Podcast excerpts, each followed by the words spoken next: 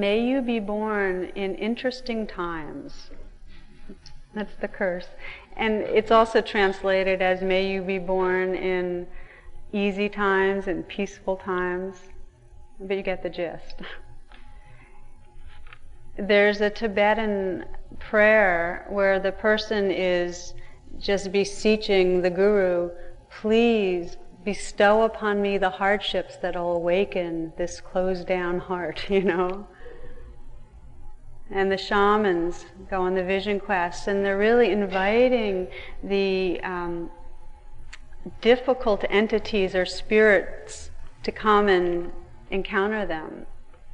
And any tradition we look at, we find this theme um, in the mystical and experiential level of this willingness to open the doors to the shadow side, to what's difficult. Each of the wisdom traditions values the challenging or difficult aspects of living, and in each of them, there are ways to work with them. Last week, when I was in uh, California, I was meeting with a group of Vipassana teachers that I've been meeting with for a number of years, and we were doing a kind of sharing process. We were talking about, well, what's been difficult over these last years? What are our edges in personal life and in practice? And um, people were sharing about bodily things going down and parents dying and relational stuff. Real, very open group of people. And with each, we are also talking about how it's affected us, how it's affected us as people and in our teaching.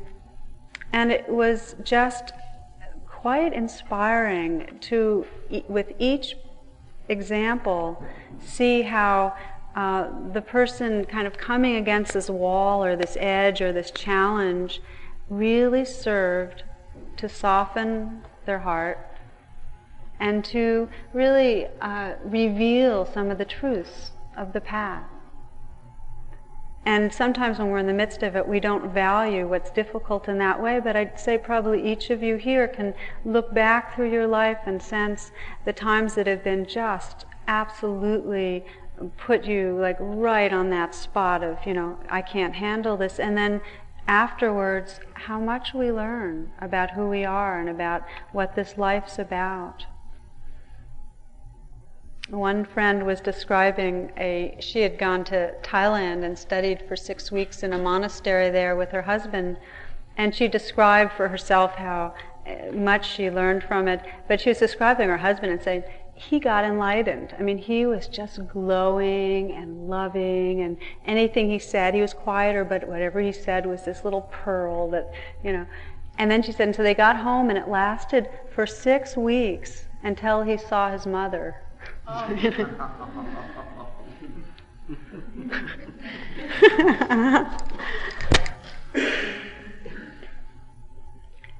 the story goes on to say there's ways in which some of the experience he touched there, he was able to bring into all the personal history and ghosts that he had with his mother, and that probably his learning curve was even steeper when he got home, that his guru mother taught him more.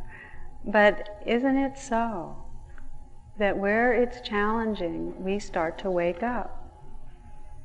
So, in the classical Buddhist literature, the forces that are difficult are called the hindrances. And I described them two weeks ago. And I'm going to review them a little today, but tonight's a little more of a how to talk. You know, how do we work with them? Uh, I don't even use the word hindrances in my own inner psyche because it's so much more that they're these universal forces that are natural and they're opportunities to wake up and they're the grounds of waking up. In fact, our realization and our opening and touching into our true compassion comes when we relate to them, not because we've pushed them aside.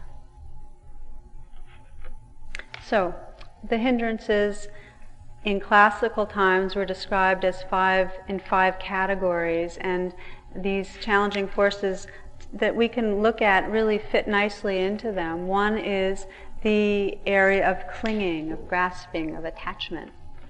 The second area is aversion. It's the don't want it, you know, push it away kind of mind. There's sloth and torpor. That's that sleepy, lazy mm, energy that comes over us at times. Anybody have that one tonight? I'll try to speed up my talk if you do.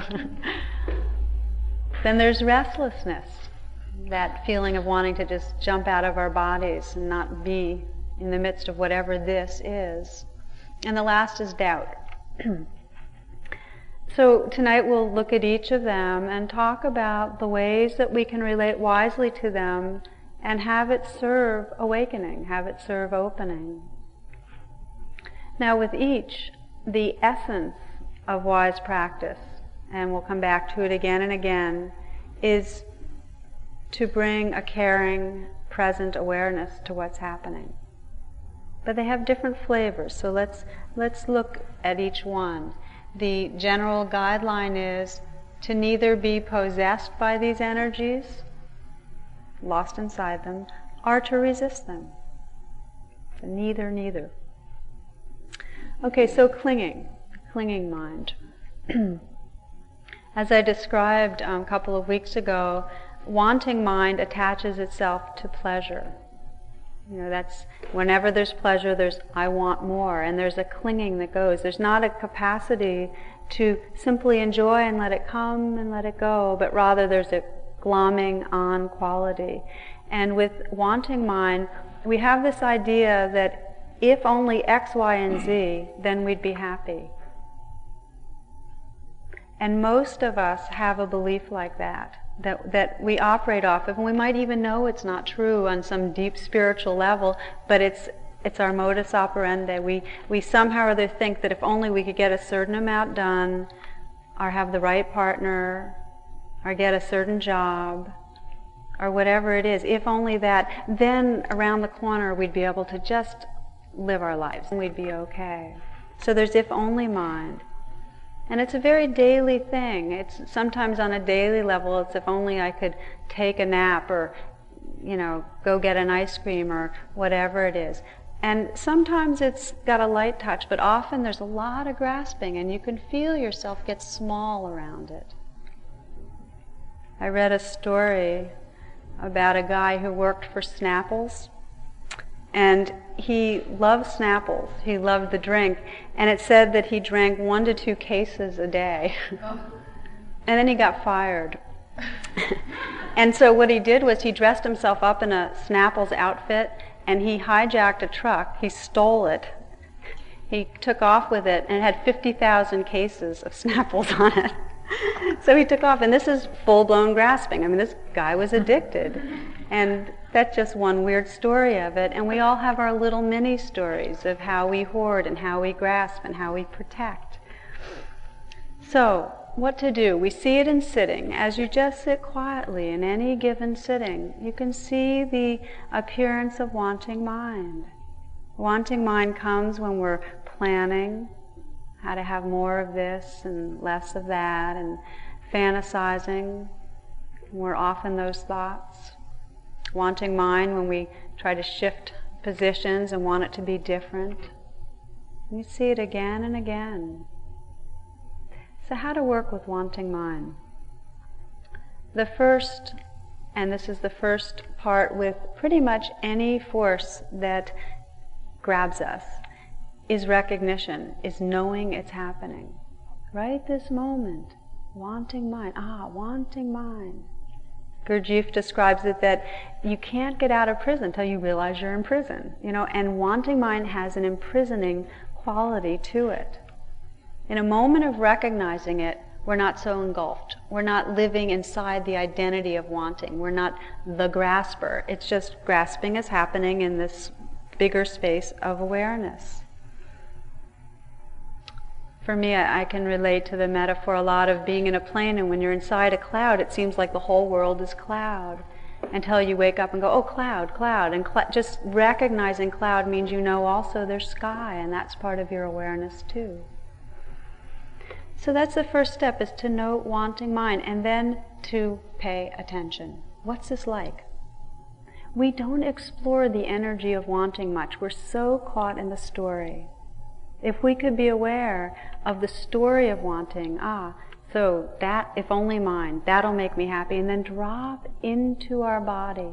What does it feel like this moment to be in wanting mind? What's the energy pattern? What's the feeling of fear or clenching or excitement? Is it pleasant? Is it unpleasant? You can try right now. Some of you might have easy access to this to sense something you really, really are wanting these days. And if it's not recent, to sense something that you've had great craving for in the past. And see if you can use your imagination to go inside wanting mind. What's it like when you're really wanting something?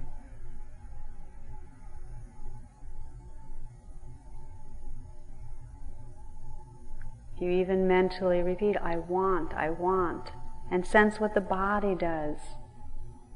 Desire pulls us out of the moment and into our imagination, and there's tenseness. For many, there's a sense of leaning forward. You can stop thinking about it if you'd like. the thing about wanting mind is there's a lot of enchantment with it when we're in wanting mind, we don't want to leave. We want to get what we want. So there's not always a motivation to get into a wise or meta perspective. It's also easy to judge that we're in it. In this culture, and for many of us, the way we're brought up, there's a message of don't want, don't need, don't be grabby. Do you know what I mean? It's got a shame kind of feeling to it to, to really get hooked on things. We're embarrassed, so that's why we go, you know, we do our wanting in the closet. So part of mindfulness practice is to recognize wanting mind and then to notice if there's added on to that some shame, some judging. Joseph Goldstein, when he teaches noting of wanting, he says, note wanting mind wanting. Now, there's a real difference between thinking my wanting mind and wanting mind wanting. It's a little less personal, isn't it? Just the energy of wanting coming up. I'll tell you a story of one of my great tangos with wanting mind, and I tango with it every day. But I remember one of my, I think it was my first or second meditation retreat. Right before I went into retreat, I was just getting involved in a new relationship and I was really excited and pretty infatuated and pretty entangled in the whole thing and I thought, oh, a meditation retreat, I'll just go and I'll just open to much deeper and bigger spaces. So I go off to sit and I had forgotten how when you get quiet, you can get barraged by everything you're addicted to. So my mind just got totally caught and I was fantasizing and fantasizing. And for the first two days, I was wanting mind, wanting mind. But then I started panicking. Like, am I going to spend the whole retreat, this retreat I've been like cherishing having ahead of me? And what does that mean about me as a meditator or a spiritual person? I'm just going to live the whole retreat in fantasy, you know? So I started panicking, and then I got really ashamed because, you know, it just it was just a big indicator of being a graspy, needy person, and Anyway, I was miserable. So I went into an interview, and Carol Wilson was the person I was interviewing with, and she said to me, What is it you're adding on to just wanting mind? And in that moment of what are you adding on, I realized all the layers of shame and blame and judgment. And she just reminded me how any season, any weather system that comes up is an opportunity to learn about the nature of the weather to really discover what is this. So I went back to the cushion and walking, and, and stuff kept coming up, but I had a whole different frame. It was rather than being oppressed by these thoughts, it was, oh, just more weather and interested. And in that, there was more space. So, what seemed to happen more and more as these different waves of wanting would come up is it was just waves of energy. There was an aliveness to it, and it lost the storyline. You know, I didn't have to hold so tightly to the storyline, I just felt aliveness and connectedness, which is underneath wanting mind anyway, this longing for connection. The suffering of being caught in wanting mind is that we believe this story about the self that's deficient, that needs something more to be complete, and isn't okay as it is. There's nothing wrong with wanting, it's just that if we're identified with it, we become small, we become a victim of it, and we become dissatisfied with how this moment is. Does that make sense? It makes us smaller. There's a sense that we can win or lose at any moment, which is never comfortable. So the practice is to open out of the story of it, to feel the energy in the body of, of wanting, and to not take it so personally. It's just a universal force. A friend of mine who's um, a psychotherapist has some great cartoons on her door that I think makes everybody more comfortable when they see them. And in one of them, it had a picture of this mouse who's a therapist and he's sitting in his mouse hole, and outside the hole is this big cat that's slumped, looking really dejected. And the mouse is saying to his client, Don't worry, fantasies about devouring the doctor are perfectly normal.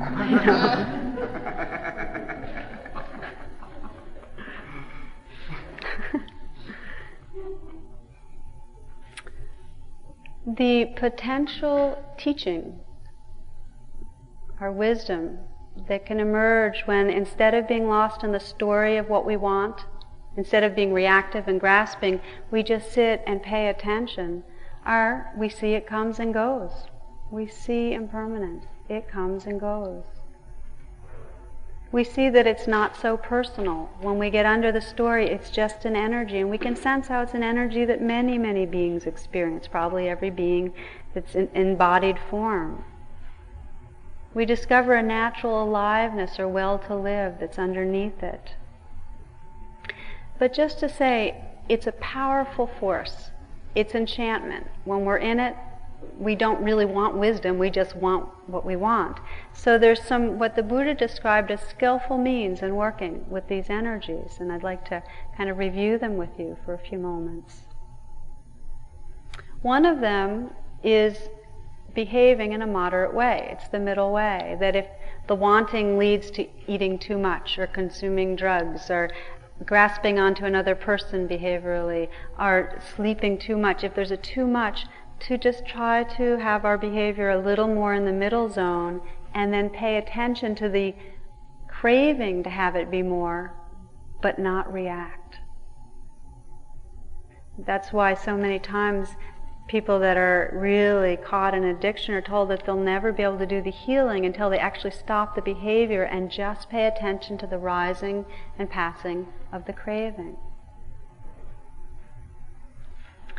Another skillful means that the Buddha taught was reflecting on impermanence, reflecting on the truth that whatever we're wanting comes and goes. It's very temporary. This new car will not stay new. This person we love will come and go. This body that we're trying to keep young will not stay young. To really reflect on impermanence. It's beautifully done in the Carlos Castaneda books. I'll read you from uh, one quote from Don Juan the shaman. Death is our eternal companion. It is always to our left and at an arm's length. It has always been watching you, and it always will until the day it taps you on your left shoulder. The thing to do when you're impatient, wanting, craving, turn to your left and ask advice from your death. An immense amount of pettiness is dropped if your death makes a gesture to you, or if you just catch a glimpse of it, or even the feeling that your companion is watching you. Isn't it true that our day to day grabbing and grasping and preoccupation falls away when we remember the bigger picture? That this life is short, that we cherish these moments and we don't live them if we're holding on to wanting something to be different. One of the great um, witness, ways to witness the Dharma is around um, people seeing the cherry blossoms in these last few days. I was with millions of others over at Kenwood and um, just to watch how people that might normally be preoccupied like I am and not paying attention, paying enormous attention to the colors and textures and smells and because we all knew it was for such a brief time. When we know it's brief and this life is brief, we pay more attention. And the trick is to be able to sense it's brief but not hold on, rather pay the kind of attention that allows it to come and allows it to pass. So the skillful means the middle way, to behave in a moderate way, and then watch the tendencies to grasp, to reflect on impermanence. Then the third to mention is when we're caught in a preoccupation, when we're kind of addicted to something, to ask that question what is the deepest want? What's the longing underneath this? To connect with our deepest intent. It's very, very powerful that all addiction, every type of grasping, we find underneath that a very deep longing to just be alive and be in love. And when we can connect with what's deepest, it frees up the grasping quality around some of the um, substitute places that we seem to hold out of habit. Ramakrishna writes, we long, what we long for is the heart that is longing. It's not outside us. We long to drop into our true nature, to live in a free way. But we mistakenly identify what we want as something on the outside. So to reflect on our deepest longing. To summarize, with wanting mind, recognize, ah, wanting, wanting. Feel fully, drop under the story, be with fully. Really discover the nature of that energy. Now, with aversion, which is really just the flip side of wanting mind, if wanting mind is I want this, aversion is I don't want this, I don't like how it is. Both are rejecting the present moment in some way, not enough or too much. Again, we recognize or note that aversion is there. Hatred, disliking, judging, fearing, anger, it's all pushing away, not liking how it is. There's a flag usually that goes with any aversive state, and that is something's wrong with this. Something's wrong with me, something's wrong with this feeling, something's wrong with how it is. So, our practice is to notice that's going on and to have the courage to feel fully in our body how it is, which is hard because the very nature of aversion is we don't want to feel it, right? So it's a little, it seems counterintuitive, but to drop into the body, to feel what's there. To not resist, to not be possessed. Here's an example that if we habitually reenact anger, all we do is deepen the habit of anger formation. If instead we feel the anger and just feel it fully, but don't act out of it, not suppressing, not acting out, it gives us a chance to drop under and see what's true. Now, that does not mean to never express anger. It just means that we have the capacity to feel it fully in our body without being a slave behaviorally.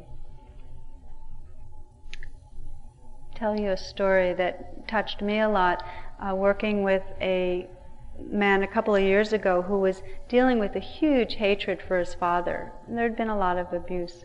And he was also meditating and coming to retreats, and his feelings of hatred were so incongruent with his sense of what it meant to be a spiritual person that he just would barely acknowledge it. He was just would feel it as anger and then push it away and say, and say, you know, yeah, he was mean then, but look how much he's changed. And he just could not let himself have that hatred and that anger. So, so much of the therapy was to just open to and not judge himself, just let it be there, just to feel it. And when he gave it room, underneath all that hatred was just pure hurt, as you can imagine. And it was his capacity to be with his own hurt that softened his heart he came into a more intimate place with his own being, which allowed him to have more room for his father, still keeping certain boundaries because there were things he couldn't trust. but he had to go through the process of letting himself feel hatred, letting himself feel that anger. He had to let himself mentally go, ouch, this hurts. And we don't do that sometimes. We're not very tolerant of our own pain. And there's a real power to just pausing and going, ow. Just noticing it with that fullness of awareness. Now, as I mentioned, mostly we want it to go away. So rather than sitting down, feeling the pain fully, our tendency is to try to deny, suppress, repress, depress, all the presses away.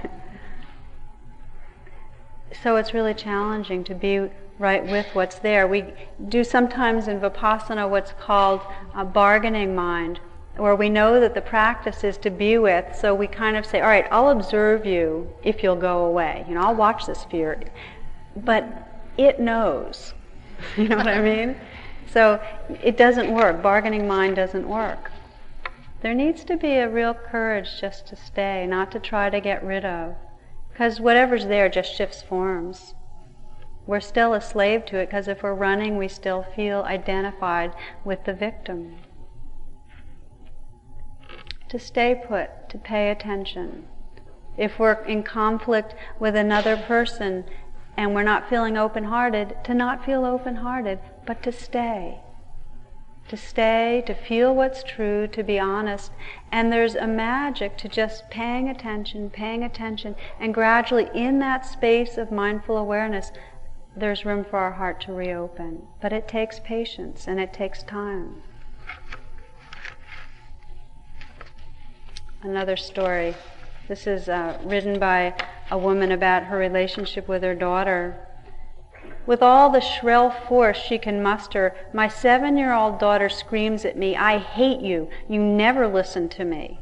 Then she stomps upstairs and slams the door to her room. I know from experience that she's thrown herself on her bed to cry. I take a minute to indulge the part of me that is angry and that hates her right back for all her rebuffs, for her rejections, for making me feel inadequate as a parent, for never regarding me as omnipotent, even when she was a toddler. When I finished my silent rant, I climb up the stairs to her room and knock on her door. No one can come in, she yells. It's only me, I say. Can't I come in? I hear her unlock the door and then fling herself back on her bed before I can enter. I go in quietly and sit on the edge of her bed. Though her face is angry, I can see the hurt underneath. I pat my thigh and she slides onto my lap. I place my arms around her and tell her, I'm sorry, sweetie. I'm so sorry. I'm ready to listen now.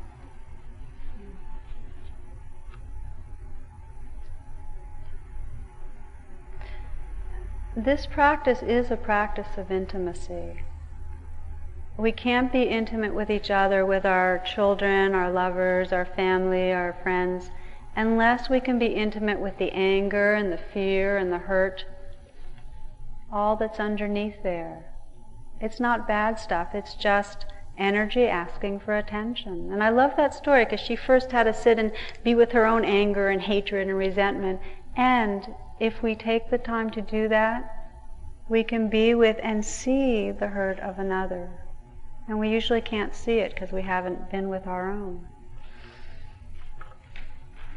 Sometimes it's too much, though, and I, think it's important in these talks about working with the difficult forces to not just um, propose that we go out and get that courage and just sit with it because sometimes that's not wise. If it's if we've been abused if it's too extreme a wave and there's not a container for it then it's skillful and wise to take a break to know how to reconnect with some sense of perspective to seek out some safety with others to learn to breathe and to sip tea and get massages and take walks and do whatever it takes to reestablish the balance so that we can then open our being to what is there.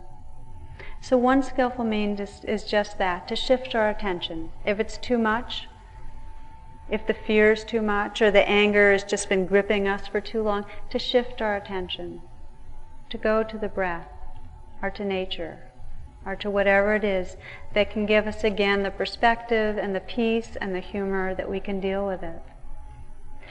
Probably one of the most profound ways to shift our attention is what the Buddha described as invoking the opposite force. So if we're in a great amount of fear or anger, to then invoke a love or a kindness that we can bring to that fear and anger. Now, just to make it clear now, metta or loving kindness doesn't work if you're really angry at somebody and you right away try to throw out all these phrases of loving kindness to that person. You know, sometimes maybe, but there's a missing step there. And that is that when we're in that state, we first need to pay attention to the anger and to the hurt that's underneath within our own beings. So the practice is to offer kindness, offer care to ourselves. If we're really stuck, literally send that message of gentleness and kindness and care to our own beings. We'll find that there's just more space, more softness, so then we have the capacity to be fully with what's there and to be with another being. I've been talking about different forms of aversion, the fear and hatred and anger. One form of aversion that we sometimes don't notice as such is boredom. Boredom is don't like it as it is, want something different. And it's subtle, but it's a real flag of us not having engaged with this moment. So, working with boredom, we do the same way as any other aversion. Note it. Ah, bored. And then feel in the body what's it like? What's the energy of boredom like? As I mentioned, when there's aversion, our reflex is to push it away, to go do something to get away from it. So it's really to stay put. Now, sometimes it takes shape as numbness. You know, when there's a lot of fear, or anger, or grief, we'll numb it out. So all we're aware of is numbness. And there's a wonderful question that I've, I talk about in here a lot that I find very useful when there's this vague, disquiet feeling of fear or numbness is what is asking for attention? What's asking for acceptance? So these are skillful means. The basic practice, notice it and be with it fully. The skillful means, redirect your attention if you need to, inquire and sense what's underneath if that's helpful.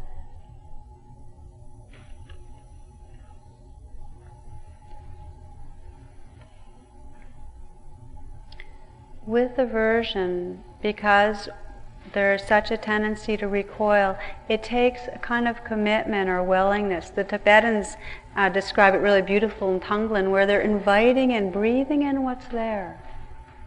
And the only thing that allows us to do that is if we really trust that in the breathing in, in the opening to, we open to our true nature. We become the space of awareness.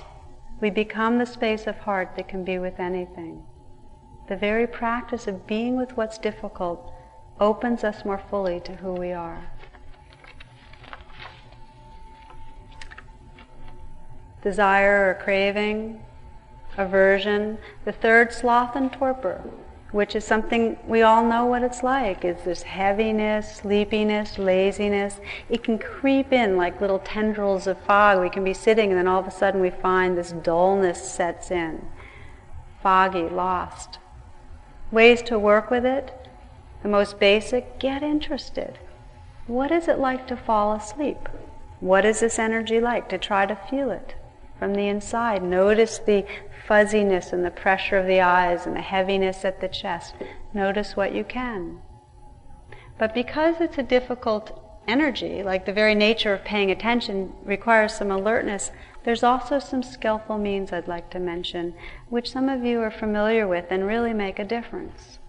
One of them, we sit up a little taller and straighter. Open your eyes. Don't try sitting with your eyes closed if you're real sleepy, because that's a setup, you know. Some people stand up, and that's quite fine too. Especially, you'll see at the longer retreats, in the sittings after lunch, half the room is sometimes standing up, and it's harder to fall asleep, you know, so that's what we do. Eyes open, take a few deep breaths. It helps to listen to sound.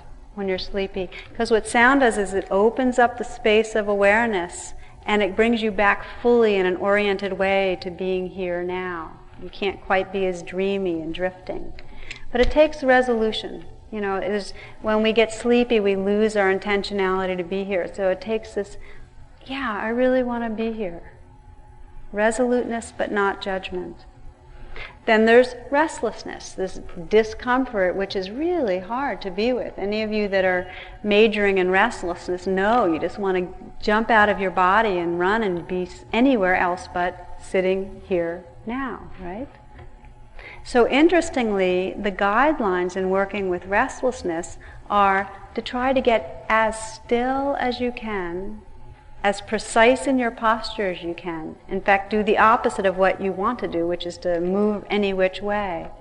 To really get still and then pay attention, but give it a lot of room because restlessness is a big energy, not to judge it.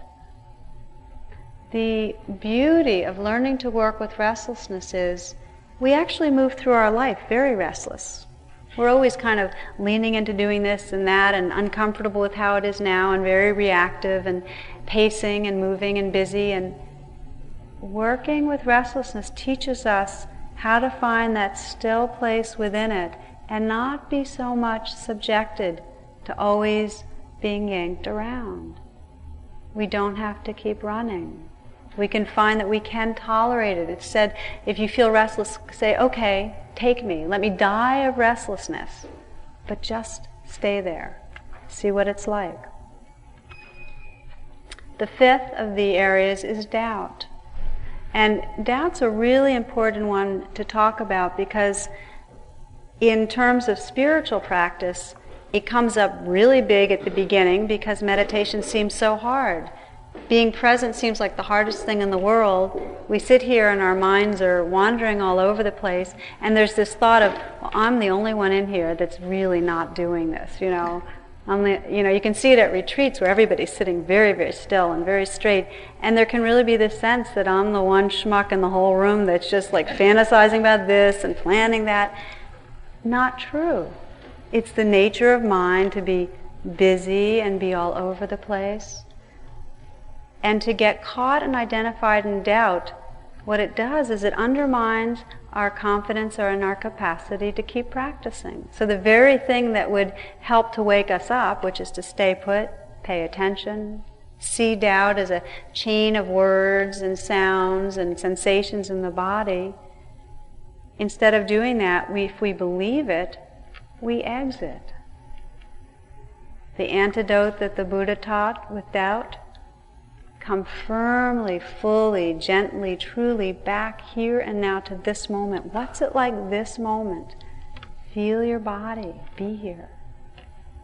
He also taught several skillful means. You'll see with each of these the basic teaching mindfulness, compassion, then these skillful means. When doubtful, read inspiring things, listen to tapes that are inspiring, talk to people that you know help to reconnect you with a bigger picture, a truer picture of what's happening. In one, uh, one of the guidelines he gave, the Buddha gave, was to bring to mind a being that you know believes in you, loves you, trusts you, and feel that trust and that love and that belief. And it helps to reconnect with your own trust in your own being. This is a story that if I brought it. Let's see. Next time.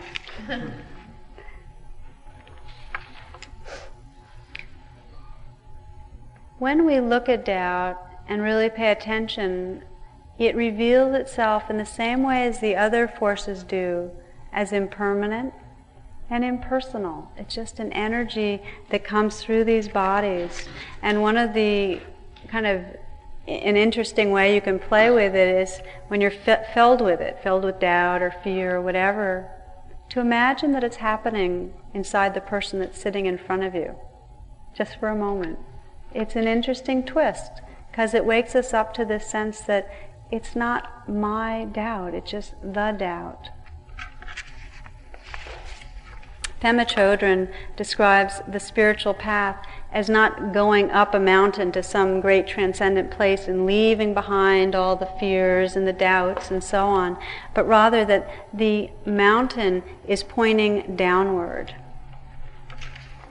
I'll read you from her. She says, rather than transcending, we move towards the turbulence, the fear, the hurt. We jump into it, we slide into it, we tiptoe into it. We explore the reality and unpredictability of insecurity and pain, and we try not to push it away. If it takes years, if it takes lifetimes, we let be as it is. At our own pace, without speed or aggression, we move down and down and down. With us move millions of others, our companions in awakening from fear. At the bottom, we discover water, the healing water of bodhicitta, which is the awakened heart. Right down there, in the thick of things, we discover the love that will not die.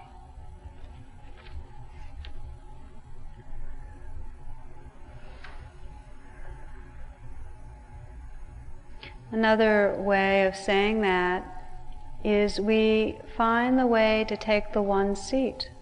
For those of you that were here last week, that in the midst of it all, we find the way to sit down and be fully here with our heart open, our awareness, our mindfulness fully engaged. We sit in the midst of all experience, and that way and only that way can we touch the beauty and the mystery and the sorrow and the enormous love that's possible in this life. The Tibetans have an image of the lotus, you know, the lotus of awakening, and it's described that the lotus blooms out of the mud banks of passions. Isn't that great news? out of the mud banks of passions, this lotus of awakening blooms. And so it is that we all have these different forces, these universal forces. We all have wanting mind, fearing mind, we have hatred, we have anger, doubt, sleepiness, all the different forces. And it's not the path to try to make them go away, but rather when anything arises to go, oh, and bow and respect this too as the grounds or the mud banks of our being that with wise attention can awaken our hearts and help us to become free. So tonight in reviewing this, I gave a lot of you know the basic practice of mindfulness and a lot of the skillful means, the different ways of getting a little more distance or diverting our attention or sitting up. It's always important to come back to the basics. This is a little story for the closing. What are we going to do? said baby tiger to mama tiger in the jungle. Here comes a hunter, and he has five rifles, three special sighting scopes, and devices to allow him to see in the dark. Hush, answered Mama Tiger, and she taught her cub how to sneak up from behind and pounce. The hunter was never heard of again. All of which goes to prove that technology may be fine, but it will never be a substitute for a good basic education.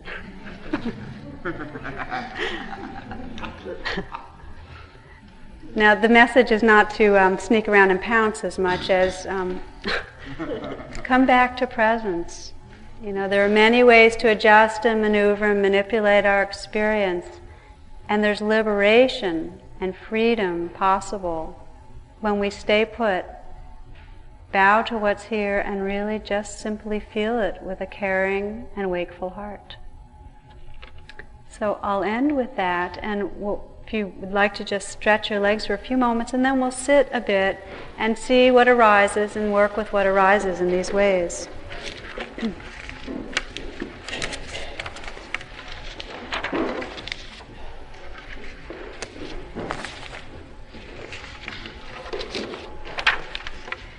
So, coming into sitting posture.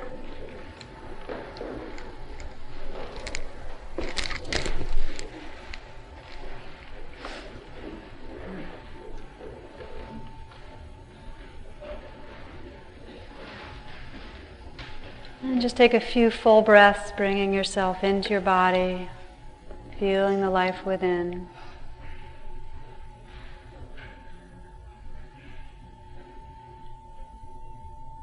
And for this sitting, let the senses be open and awake. right from the start, awake, embodied, feeling the sensations of aliveness in the sitting posture. It helps to just relax a little, let go, sit down into your body and just feel what's there.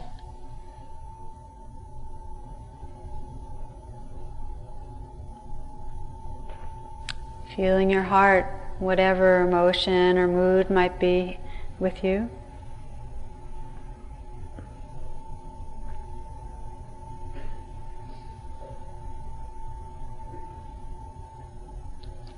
Letting the awareness be open, including sound, space around you.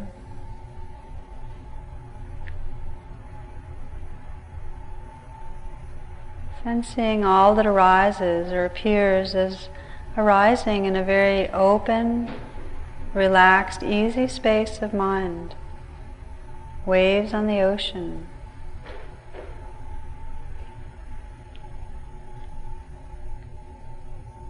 Let the breath be a place to rest, bringing mindfulness to the breath.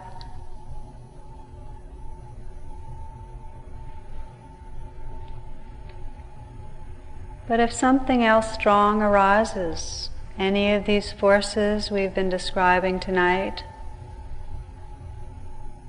any experience, pleasant or unpleasant, that calls your attention, letting go of the breath and opening to experience what arises, bowing to it, letting it express and unfold itself, feeling what it's like, noticing how it changes.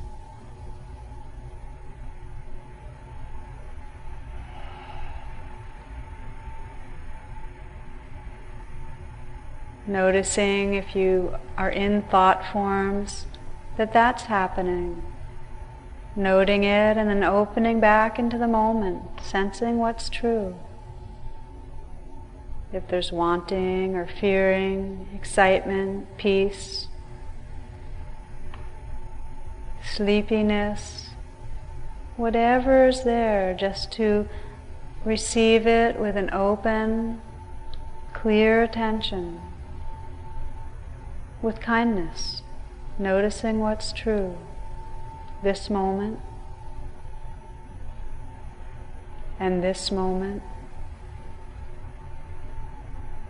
Intimate with your experience.